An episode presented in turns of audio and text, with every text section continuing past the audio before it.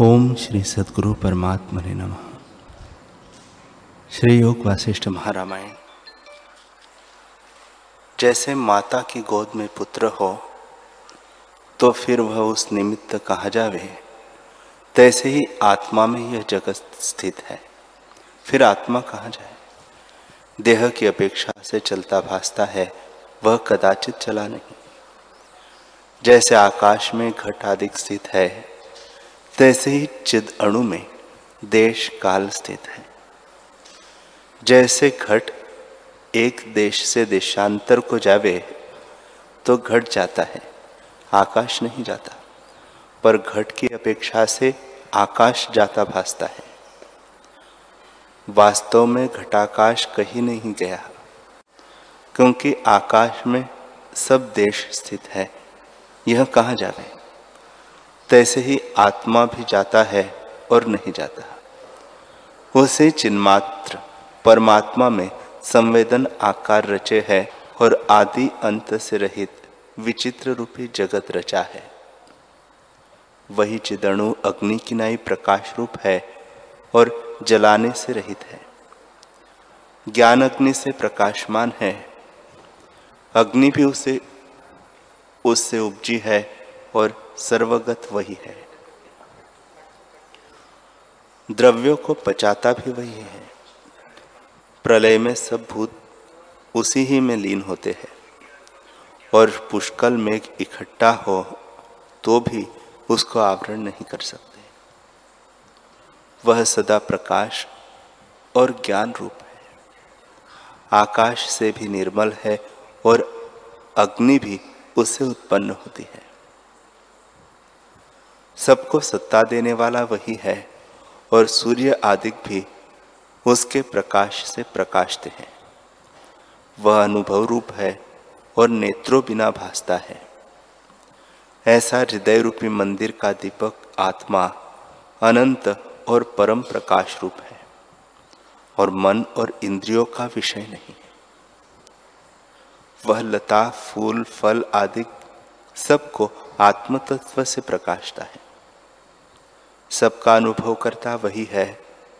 और काल, आकाश, क्रिया आदि पदार्थों को सत्ता देने वाला भी वही चिदणु है।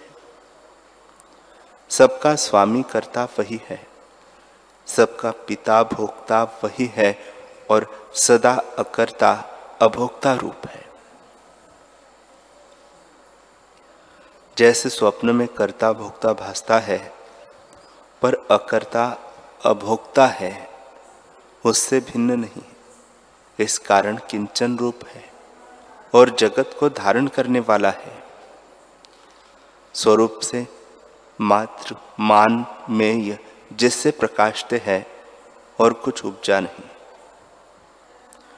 चिदात्मा का किंचन है। किंचन से जगत की नई भासता है। तूने जो पूछा था कि दूर और निकट कौन है सो अलख भाव से दूर भी वही है और चिद्रुप भाव से निकट भी वही है। अथवा ज्ञान से निकट है और अज्ञान से दूर है। अज्ञान से तमरूप है और ज्ञान से प्रकाश रूप भी वही है। और उस ही चिदणु में संवेदन से सुमेरु आदि स्थित है। राजा बोले, हे राक्षसी, जो कुछ जगत भासता है वह सब संवेदन रूप है। सुमेरु आदि पदार्थ कुछ उपजे नहीं। चित सत्ता ज्यो की त्यों स्थित है। उसमें जैसा संवेदन फुरता है, तैसा आकार हो भासता है। जहाँ निमेश का संवेदन फुरता है, वह निमेश कहता है। और जहाँ कल्प का संवेदन फुरता है, वह उसे कल्प कहते हैं। कल्प क्रियादिक जगत विलास सब निमेश में फुराए हैं।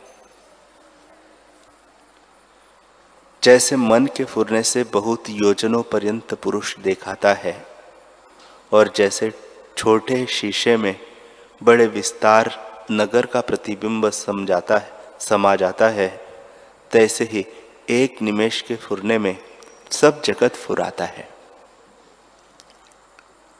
एक निमेश में कल्प, समुद्र, पूर्व इत्यादि अनंत योजनों का विस्तार चिद अणु में स्थित है और एक दो के भ्रम से रहित है। हे राक्षसी, इस जगत का स्वरूप कुछ नहीं।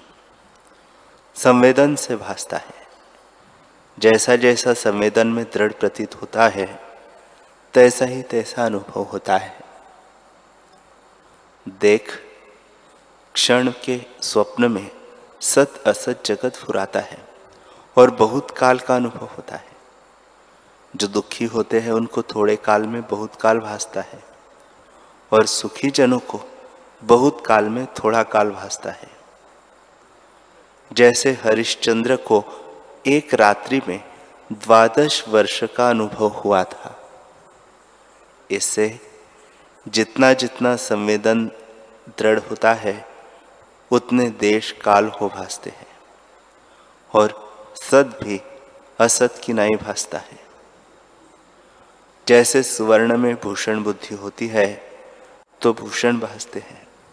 और समुद्र में तरंगों की दृढ़ता से तरंग भिन्न भासते हैं, तैसे ही निमेश में कल्प भासते हैं। पर वास्तव में न निमेश है, न कल्प है, न दूर है, न निकट है। चिद अणु आत्मा का आभास है। हे राक्षसी, प्रकाश और तम, दूर और निकट, सब चेतन संपुट में रत्नों की नाई है और वास्तव में अनन्य रूप है।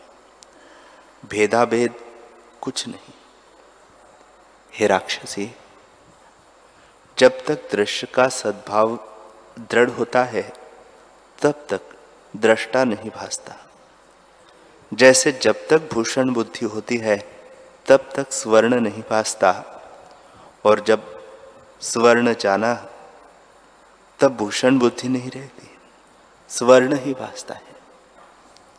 तैसे ही, जब तक दृश्य का स्पंद भाव होता है, तब तक दृष्टा नहीं भासता। और जब आत्मज्ञान होता है, तब केवल ब्रह्म सत्ता ही निर्मल हो, सद्रूप से सर्वत्र भासती है।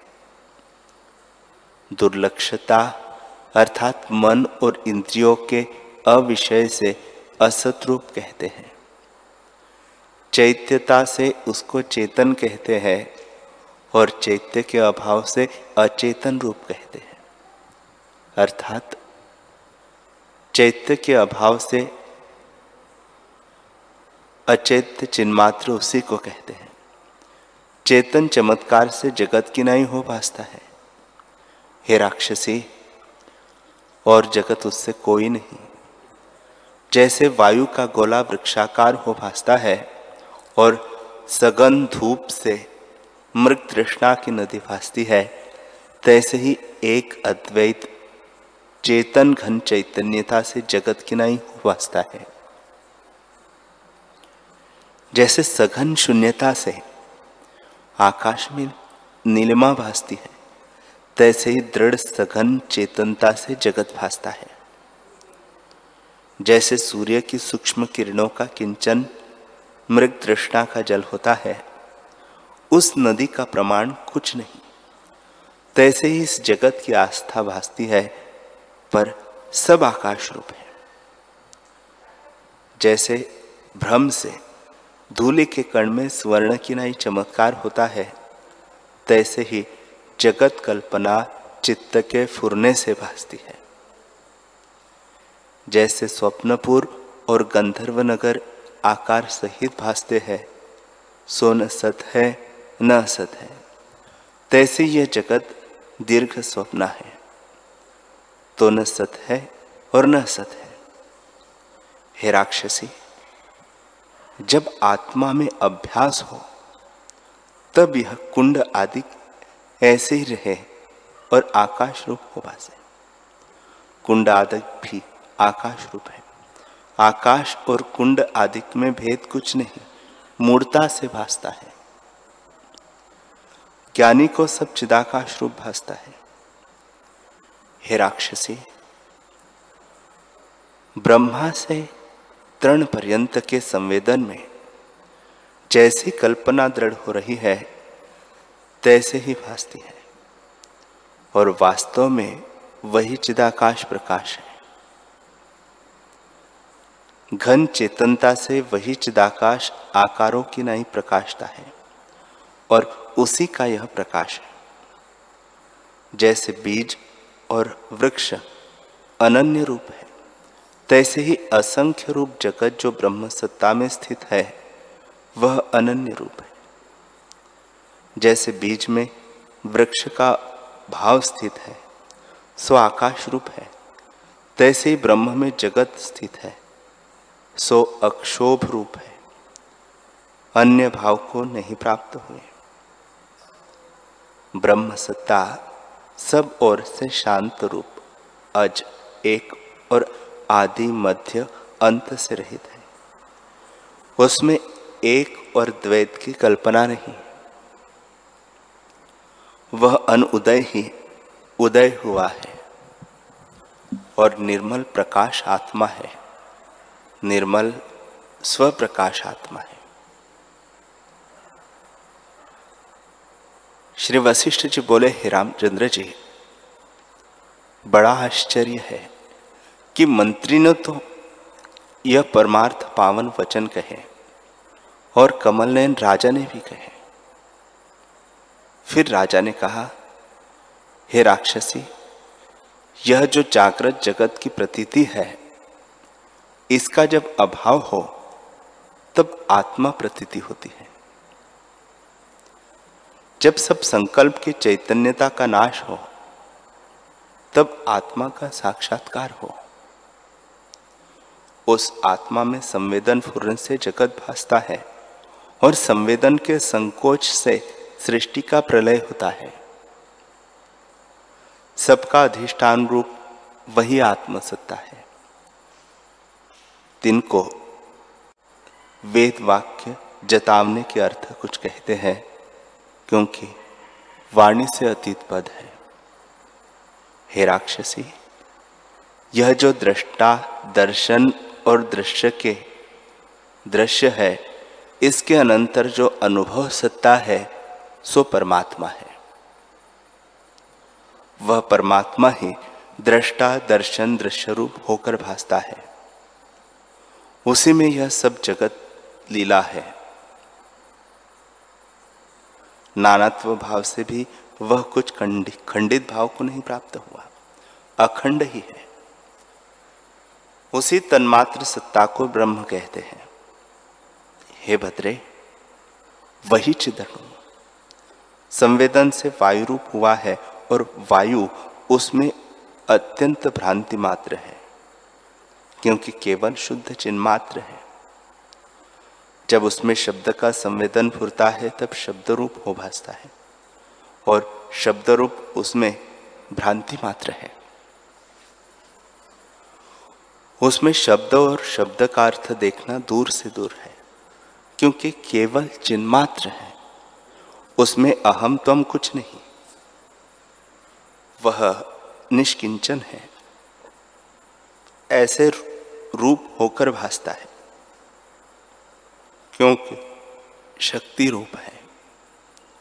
उसमें जैसी प्रतिभा फूरती है, तैसा ही होकर भासता है। इससे फुरना ही इस जगत का कारण है। जो अनेक यत्नों से मिलता है, सो आत्मसत्ता है। सो भी आत्मसत्ता है। जब उसको कोई पाता है, तब उसने कुछ नहीं पाया और सब कुछ पाया।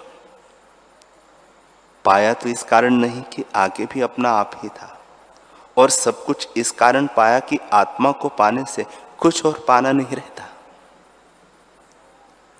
हे राक्षसी अज्ञान रूपी वसंत ऋतु में जन्मों की परंपरा बेली तब तक बढ़ती जाती है, जब तक इसका काटने वाला बोध रूपी खड़ंग नहीं प्राप्त हुआ। जब बोध रूपी खड़ंग प्राप्त होता है, तब जन्म रूपी बेली को काटता है। हे राक्षसी चिद अणु संवेदन द्वारा आपको दृश्य में प्रतीति कराता है। जैसे किरणों का चमत्कार जल रूप होकर स्थित होता है, सो शुद्ध ही आपको संवेदन द्वारा फुरता देखता है। चिदणु द्वारा जो जगत हुआ है, सो मेरु से आदि लेकर तीनों भुवनों में किरणों की नाई स्थित होता है, और वास्तव में सब माया मात्र है भ्रम से भासते हैं। जैसे स्वप्न में रोगी को स्वप्न स्त्री का आलिंगन होता है, तैसे यह जगत मन के फुरने से भासता है, सो ब्रह्मात्र है। हे राक्षसी सर्वशक्ति रूप आत्मा में जैसे सृष्टि का आदि फुरना हुआ है, तैसा ही रूप होकर भासने लगा है। और जैसे संकल्प किया है, तैसे ही स्थित हुआ है। इससे सब जगत संकल्प मात्र है। जैसे जिसमें बालक का मन लगता है, तैसा ही रूप उसको भासता है। तैसे ही संवित के आश्रय जैसा संवेदन फुरता है, तैसा ही रूप होकर भासता है। हे राक्षसी चिद अणु परमा, परमाणु से भी सूक्ष्म है। और उसने ही सब जगत को पूर्ण किया है और सब जगत अनंत रूप आत्मा है। उसमें संवेदन से जगत की रचना हुई है। जैसे नट नायक जैसे जैसे बालक को नेत्रों से जताता है, तैसे ही तैसे वह नृत्य करता है। और जब वह ठहर जाता है, तब यह भी ठहर जाता है। तैसे ही चित्त के अवलोकन से सुमेरु से तृण पर्यंत जगत नृत्य करता है। जैसे चित्त संवेदन अनंत शक्ति आत्मा में फुरता है, तैसे ही तैसे हो भासता है। हे राक्षसी, देश, काल और वस्तु के परिच्छेद से आत्मसत्ता रहित है। इस कारण सुमेरु आदि से भी स्थूल है। उसके सामने सुमेरु आदि तृण के समान है और बाल के अग्र के सहस्त्रों भाग से भी सूक्ष्म है। अल्पता से ऐसा सूक्ष्म नहीं जिससे सरसों का दाना भी सुमेरुवत स्थूल है। माया की कला बहुत सूक्ष्म है, उससे भी चिदणु सूक्ष्म है, क्योंकि निर्मायिक पद परमात्मा है। जैसे सुवर्ण और भूषण की शोभा समान नहीं, अर्थात सुवर्ण में भूषण कल्पित है, समान कैसे हो?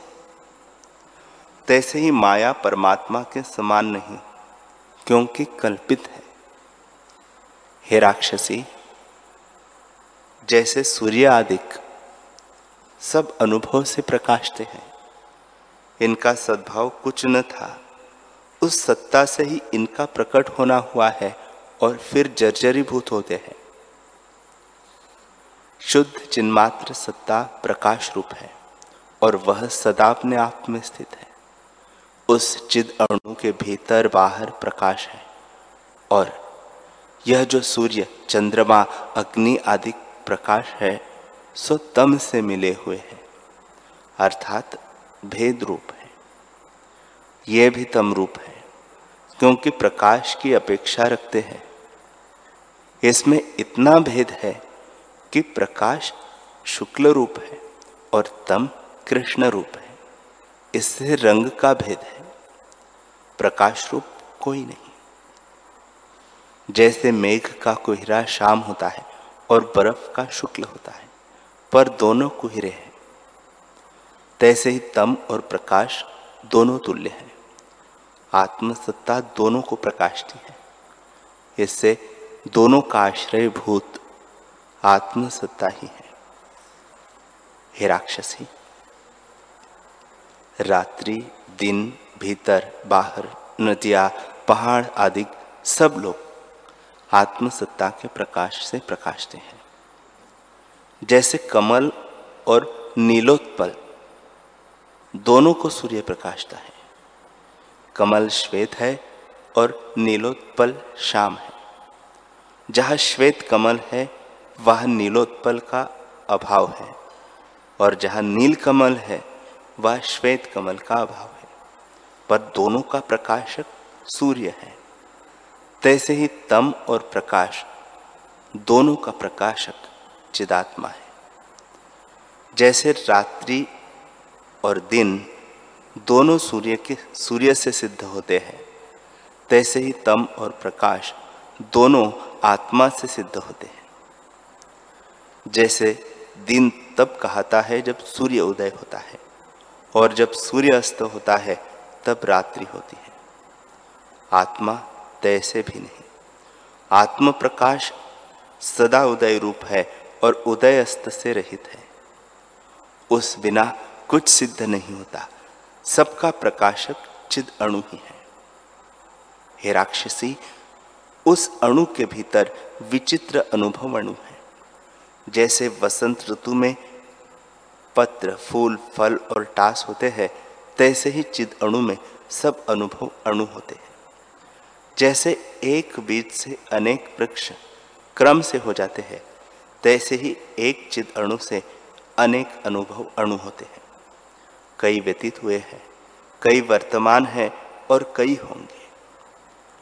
जैसे समुद्र में तरंग होते हैं, सो कोई अब बरतते हैं और कई आगे होंगे। तैसे ही आत्मा में तीनों काल की सृष्टि बरतती है। हे राक्षसी, चिद अणु आत्मा उदासीन है और आसीन किनाई स्थित होता है। सबका कर्ता भी है और भोक्ता भी है, और स्पर्श किसी से नहीं किया जाता। जगत की सत्यता उसी से उदय होती है। इस कारण वह सबका करता है और सबका अपना आप है, इसे सबको भोगता है। वास्तव में न कुछ उपजा है और न लीन होता है। चिन्मात्र सत्ता ज्यो की त्यों सदा अपने आप में स्थित है।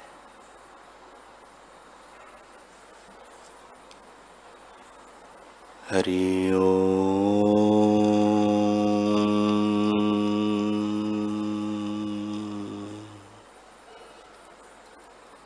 हरि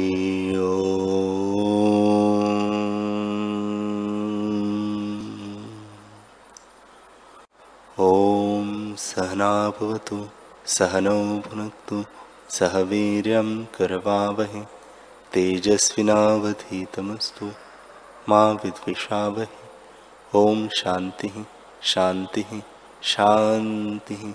श्री सद्गुरुदेव भगवान की